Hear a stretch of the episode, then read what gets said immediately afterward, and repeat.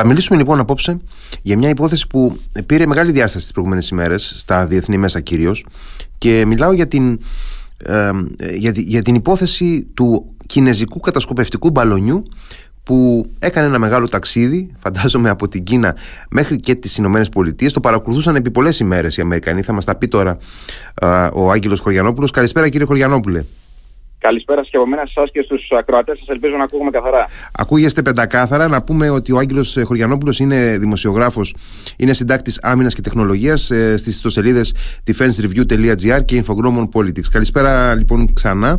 Και ας ξεκινήσουμε από τα βασικά, γιατί δεν είναι βέβαιο ότι έχουν παρακολουθήσει όλοι οι φίλοι μας την υπόθεση αυτή. Ε, και να πούμε πώς ξεκίνησε και πώς εξελίχθηκε.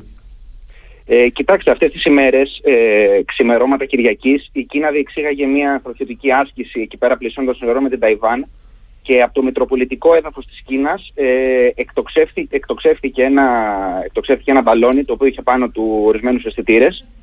Ε, πετούσε σε απόσταση 60 με 70 χιλιάδων ποδιών περίπου και πέρασε και ανατολικά της Ιαπωνίας και οδηγήθηκε από το βορρά, πέρασε από τον Καναδά και θεάθη ε, πρώτη φορά από πολίτες πάνω από το έδαφος της ε, περιοχής της Μοντάνα, περίπου κάπου εκεί και το όλο θέμα πήρε διαστάσεις ε, κυρίως το, το πρωί της Τετάρτης, πρωί της Τετάρτης 7-8 ώρα Ελλάδος.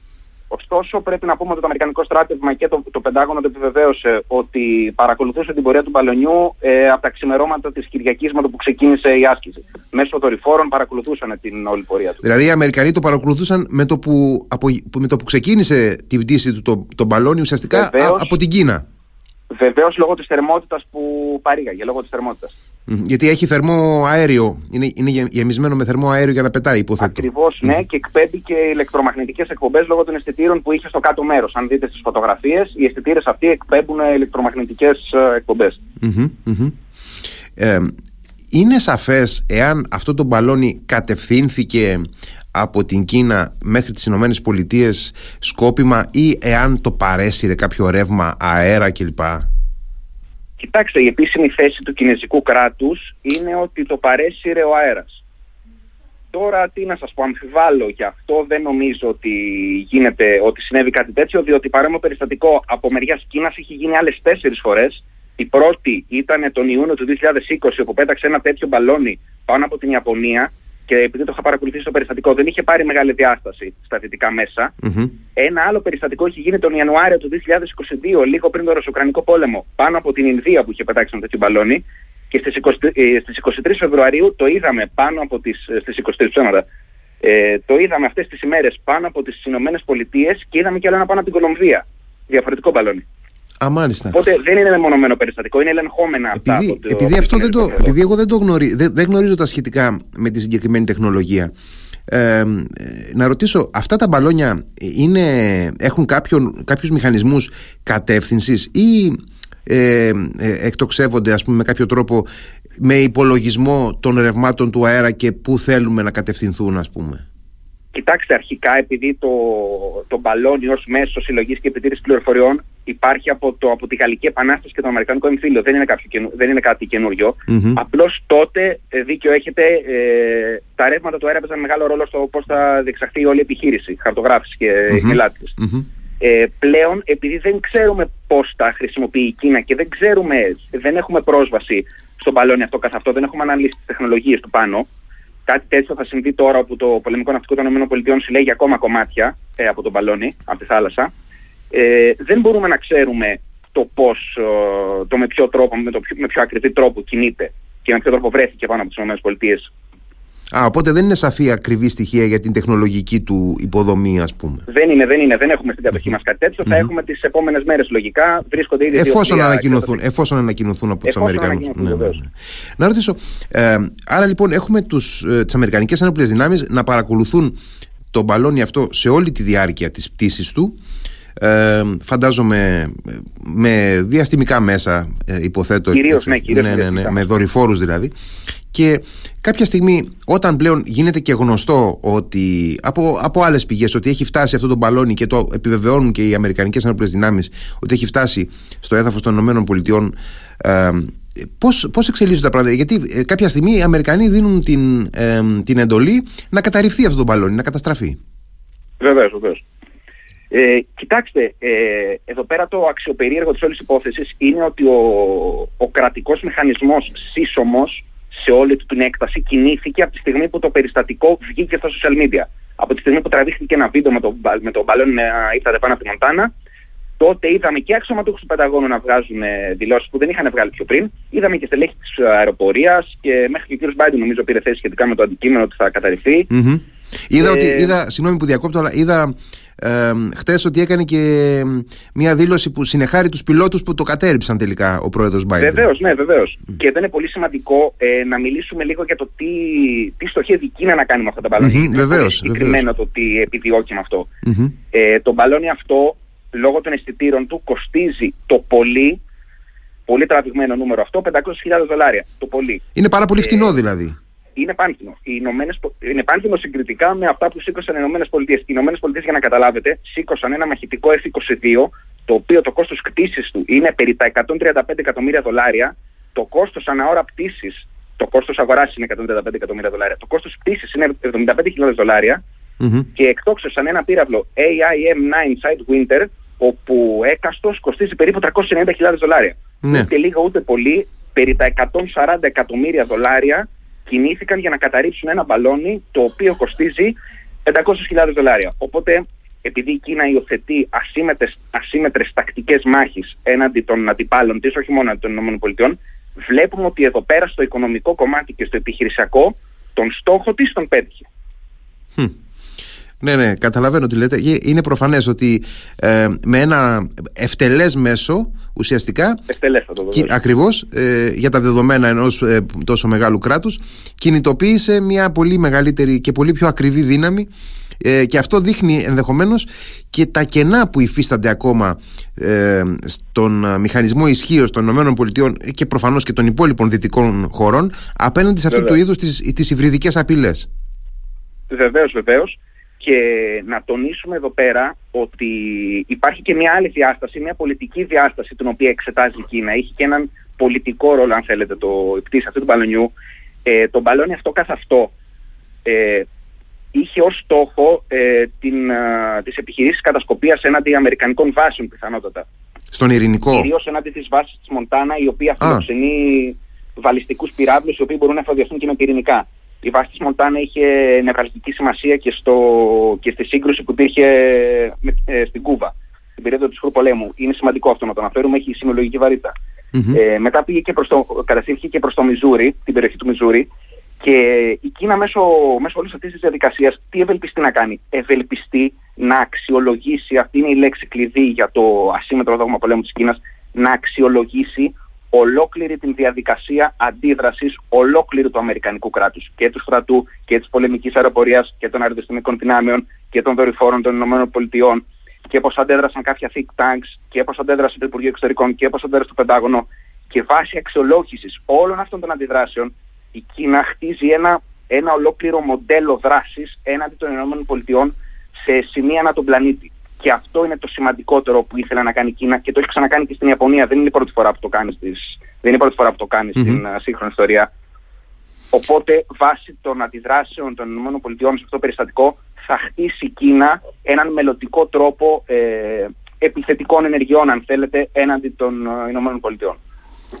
Και πραγματικά βέβαια τώρα πάμε λίγο σε, σε πεδία επιστημονικής φαντασίας αλλά θα είχε ενδιαφέρον μια, ένα σενάριο κατά το οποίο ε, ε, απελευθερώνονται από την Κίνα όχι ένα αλλά εκατοντάδες τέτοια ε, εναέρια σώματα και ενδεχομένως και πιο απειλητικά πιο εξελιγμένα ναι. ναι, ναι και θα πρέπει να, να κινηθεί εναντίον τους μια τεράστια αεροπορική δύναμη των ΗΠΑ προκειμένου να τα καταρρύψει στρέφοντας την προσοχή του, του, όλου του στρατιωτικού μηχανισμού της Αμερικής σε τέτοιου είδους απειλές και αφήνοντας ενδεχομένως άλλα κενά και δηλαδή πραγματικά έχει πάρα πολύ ενδιαφέρον ο τρόπος που επιλέγει η, η κινέζικη δύναμη να, να ελέγξει όπως το είπατε να αξιολογήσει ακριβώς τα ανακλαστικά και τις, ε, Ακριβώς, και τις ναι. δυνατότητες που έχουν οι Αμερικανικές ενοπλές δυνάμεις. Ωστόσο εδώ πέρα πρέπει να πούμε ότι δεν είναι τόσο επιστημονικής φαντασίας αυτό που λέτε. Ε, αυτό που λέτε, λέγεται swarming πάνω κάτω. Είναι τεχνολογίες μήνωσης όπου μη επανδρομένα οχήματα γενικότερα και στη θάλασσα και υβρίδια και στον αέρα, mm μη επανδρομένα οχήματα που λειτουργούν ε, σε, ένα, σε ένα δικτυοκεντρικό πλέγμα και ύπτανται πάνω από κρατικές οντότητες στις ΗΠΑ στη συγκεκριμένη περίπτωση, είναι σενάρια τα οποία εξετάζονται από τον Αμερικανικό στρατό διότι η Κίνα έχει κάνει τεράστια άλματα σε αυτό το κομμάτι, σε αυτή την τεχνολογία της μήνωσης που λέμε και εξετάζει τις ΗΠΑ φθηνοί τρόποι μέσω τους οποίους δεν, δεν πρέπει να καταστραφούν αναγκαστικά, πρέπει να αδρανοποιηθούν. Δηλαδή πρέπει να μην συλλέξουν τα δεδομένα για τα οποία έχουν στο, στο μέτωπο πάνω των Ηνωμένων Πολιτειών.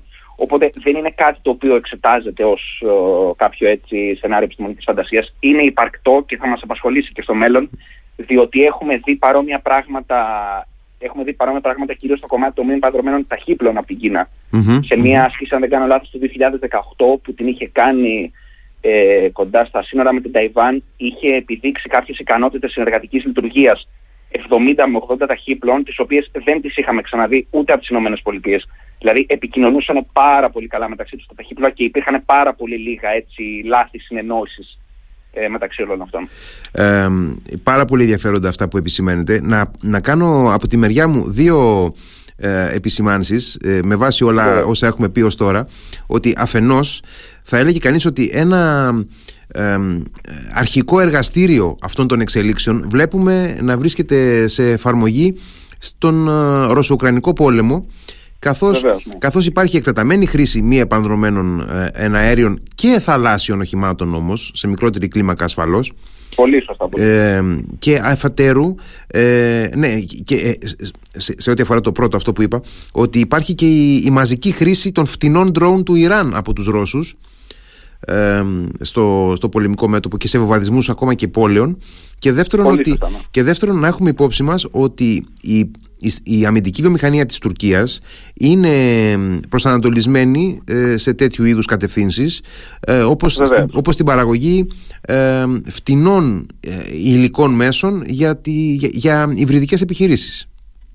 Πολύ σωστά και εδώ πέρα να επισημάνουμε ότι συνολικά το στρατιωτικό βιομηχανικό σύμπλεγμα της Τουρκίας ε, έχει μεταφορά τεχνογνωσίας με το κινέζικο κράτος ε, και κυρίως το κομμάτι των ε, βαλιστικών βλημάτων τα οποία ε, χρησιμοποιούνται για επιχειρήσεις επακτές άμυνας. Δηλαδή βλήματα τα οποία θα κατευθυνθούν, ενδέχεται να κατευθυνθούν έναντι ελληνικών πλοίων. Ε, από εκεί πέρα η Τουρκία έχει αντιλήσει πολλά διδάγματα και στο κομμάτι ανάπτυξης τέτοιων βαλιστικών αντιπλοϊκών βλημάτων και στο κομμάτι χρήσης τους. Γιατί η Κίνα τα χρησιμοποιεί αυτά κυρίως για να εκδιώξει τις Ηνωμένες Πολιτείες από τα εγγύς, ε, εγγύς ευρασιατικά ύδατα και να τις αποθήσει όσο γίνεται περισσότερο έτσι ώστε να ελέγχει το εμπόριο πλησίων των ε, υδάτων της. Κάτι αντίστοιχο θέλει να κάνει και η Τουρκία με παρόμοια ε, τεχνογνωσία και τεχνολογία με αυτή της Κίνας όπου ευελπιστεί μέσω αντιπλοϊκών βλημάτων βαλιστικών να εκδιώξει ε, ελληνικές μονάδες μάχης από τα ύδατα πλησίων της.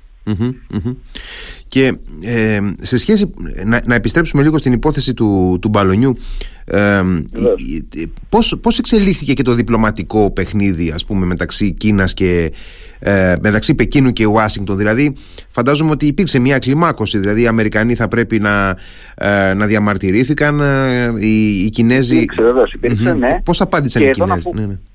Εδώ να πούμε ότι επηρέασε πολύ το ταξίδι του κυρίου Μπλίνκεν στην, ε, το, στο Πεκίνο, όπου το περιμέναμε με μεγάλη αγωνία διότι ούτε ξέραμε το περιεχόμενο του διαλόγου με Κινέζους ομολόγους του, ούτε ξέραμε και πού θα εξελιχθεί όλο αυτό, πώς θα διαμορφωθούν οι σχέσεις ΗΠΑ και Κίνας μετά.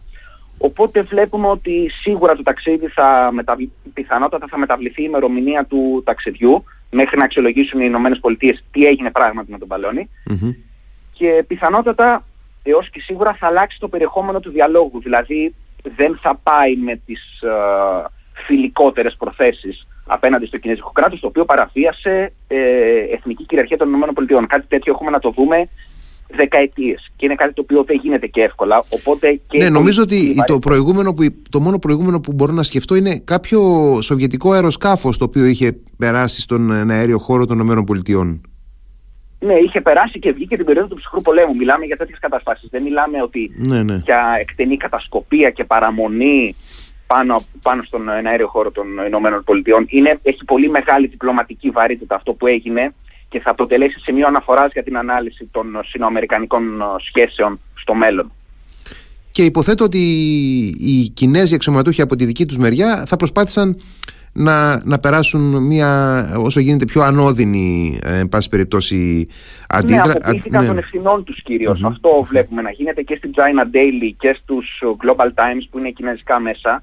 Βλέπουμε μια πλήρης αποποίηση των ευθυνών. Κατηγόρησαν τις Ηνωμένες Πολιτείες ότι ε, κατέστρεψαν ένα μετεωρολογικό μέσο ότι ουσιαστικά ήλεγχε μετεωρολογικά Ε, Τώρα τι να σας πω, είναι, είναι πραγματικά πρωτόγνωρο στο κομμάτι της ανάλυσης γιατί ναι μεν έχουμε δει τέτοια δεδομένα να γίνονται στην Ιαπωνία και στην Ινδία αλλά δεν είχε δοθεί απαραίτητη βαρύτητα που έπρεπε να δοθεί τότε οπότε τώρα οδηγούμαστε στην λήψη κάποιων συμπερασμάτων που δεν τα πήραμε όταν έπρεπε. Όντως, πραγματικά. Και εντάξει, οπωσδήποτε το, το γεγονός αυτό ε, είναι, εντάσσεται μέσα σε ένα ευρύτερο πλαίσιο της ε, αντιπαράθεσης των ΗΠΑ με την Κίνα στο, στο, στο πεδίο της Νοτιοανατολικής Ασίας και του Ειρηνικού είναι σαφές αυτό ε, και έρχεται, έρχεται σε μια στιγμή που οι Ηνωμένες Πολιτείες έχουν θέσει σε εφαρμογή ένα σχέδιο ε, εντός εισαγωγικών περικύκλωσης της Κίνας μέσα από μια λυσίδα συμμαχιών, έτσι δεν είναι στην, στην ευρύτερη βεβαίως, περιοχή. Βεβαίως, πολύ σωστά. Ε, να πούμε εδώ πέρα, ε, πολύ σωστό αυτό που λέτε και έχει σημασία να το αναφέρουμε, ε, οι Ηνωμένες Πολιτείες τον τελευταίο μήνα έχουν οδηγηθεί σε μια απίστευτα μεγάλη επέκταση στο κομμάτι των αμυντικών τους σχέσεων με την Ιαπωνία. Έχουν φτιάξει μια βάση πεζοναυτών, όπου οι πεζοναύτες, να το αναφέρουμε, είναι επιθετικό σώμα στρατού, δεν αμήνεται κυρίως, κυρίως επιτίθεται, ειδικά οι πεζοναύτες των ΗΠΑ, έχουν φτιάξει μια βάση στη Γουάμ της Ιαπωνίας. Οι Ηνωμένες Πολιτείες, οι Ηνωμένες Πολιτείες, η Κίνα ε, τον τελευταίο μήνα συνεχώς διαμαρτύρεται για το άνοιγμα αυτής της βάσης με την Ιαπωνία και συζητώνται αυτή τη στιγμή με τις, ε, μεταξύ ΗΠΑ και Ιαπωνίας συζητιέται η μεταφορά μιας μεσαίου, μεσαίου επίπεδου, μεσαίας τρώσης αεράμινας ε, μεταφορά συστημάτων από τις ΗΠΑ στην Ιαπωνία με σκοπό ε, να ελέγχονται και να αποτρέπονται ε, κινέζικες ε, στρατιωτικές πτήσεις στην περιοχή. Πολύ, πολύ ενδιαφέρον αυτό. Οπότε συνδέονται άμεσα αυτά τα. Και νομίζω ότι βρίσκεται και η Ιαπωνία βρίσκεται αντίστοιχα σε μια φάση και εκείνη, θα έλεγα, ε, κλιμάκωση της αμυντικής της οργάνωσης. Βεβαίως, βεβαίως. Οι εξοπλισμοί που αυτή τη στιγμή και αγοράζει και παράγει η Ιαπωνία ε, μέχρι στιγμής στατιστικά βρίσκονται σε λίγο χαμηλότερα επίπεδα από αυτά του Δευτέρου Παγκοσμίου Πολέμου. Δεν έχουμε ξαναδεί σε σύγχρονη ιστορία την Ιαπωνία ούτε να δέχεται τόση βοήθεια στο κομμάτι των εξοπλισμών και ούτε να παράγει και από μόνη της και να, τους, ε, και να τοποθετεί εξοπλισμούς τόσο γρήγορα σε ασκήσεις. Σταματάει τόσο πολύ να ασχολείται με το ερευνητικό πεδίο και μπαίνει στο πρακτικό, αξιολογεί όλο και γρηγορότερα εξοπλισμούς στο πεδίο των ασκησεων Είναι πολύ σημαντικό αυτό για την πορεία, για την κατάσταση εκεί πέρα στην περιοχή της Ανατολικής Ασίας και για τις σχέσεις της με την Κίνα. Λοιπόν, είναι, είναι σαφές ότι πρόκειται για μια πολύ ενδιαφέρουσα υπόθεση, η οποία θα έχει και προεκτάσεις, φαντάζομαι, σε βάθος χρόνου. Βεβαίως, βεβαίως. Και ναι. ότι συνολικά οι σχέσεις μεταξύ των ΗΠΑ και της Κίνας και όλο το ευρύτερο θέατρο εκεί ε, αντιπαράθεσης θα μας απασχολήσουν σταθερά τα επόμενα χρόνια, νομίζω. Βεβαίως, βεβαίως, σίγουρα. Ευχαριστώ πάρα πολύ, κύριε Χωριανόπουλε, για τη συζήτηση που και για όλη την παρουσίαση που μας κάνετε των, των πληροφοριών. Ευχαριστώ πολύ. Να είστε καλά, καλή συνέχεια.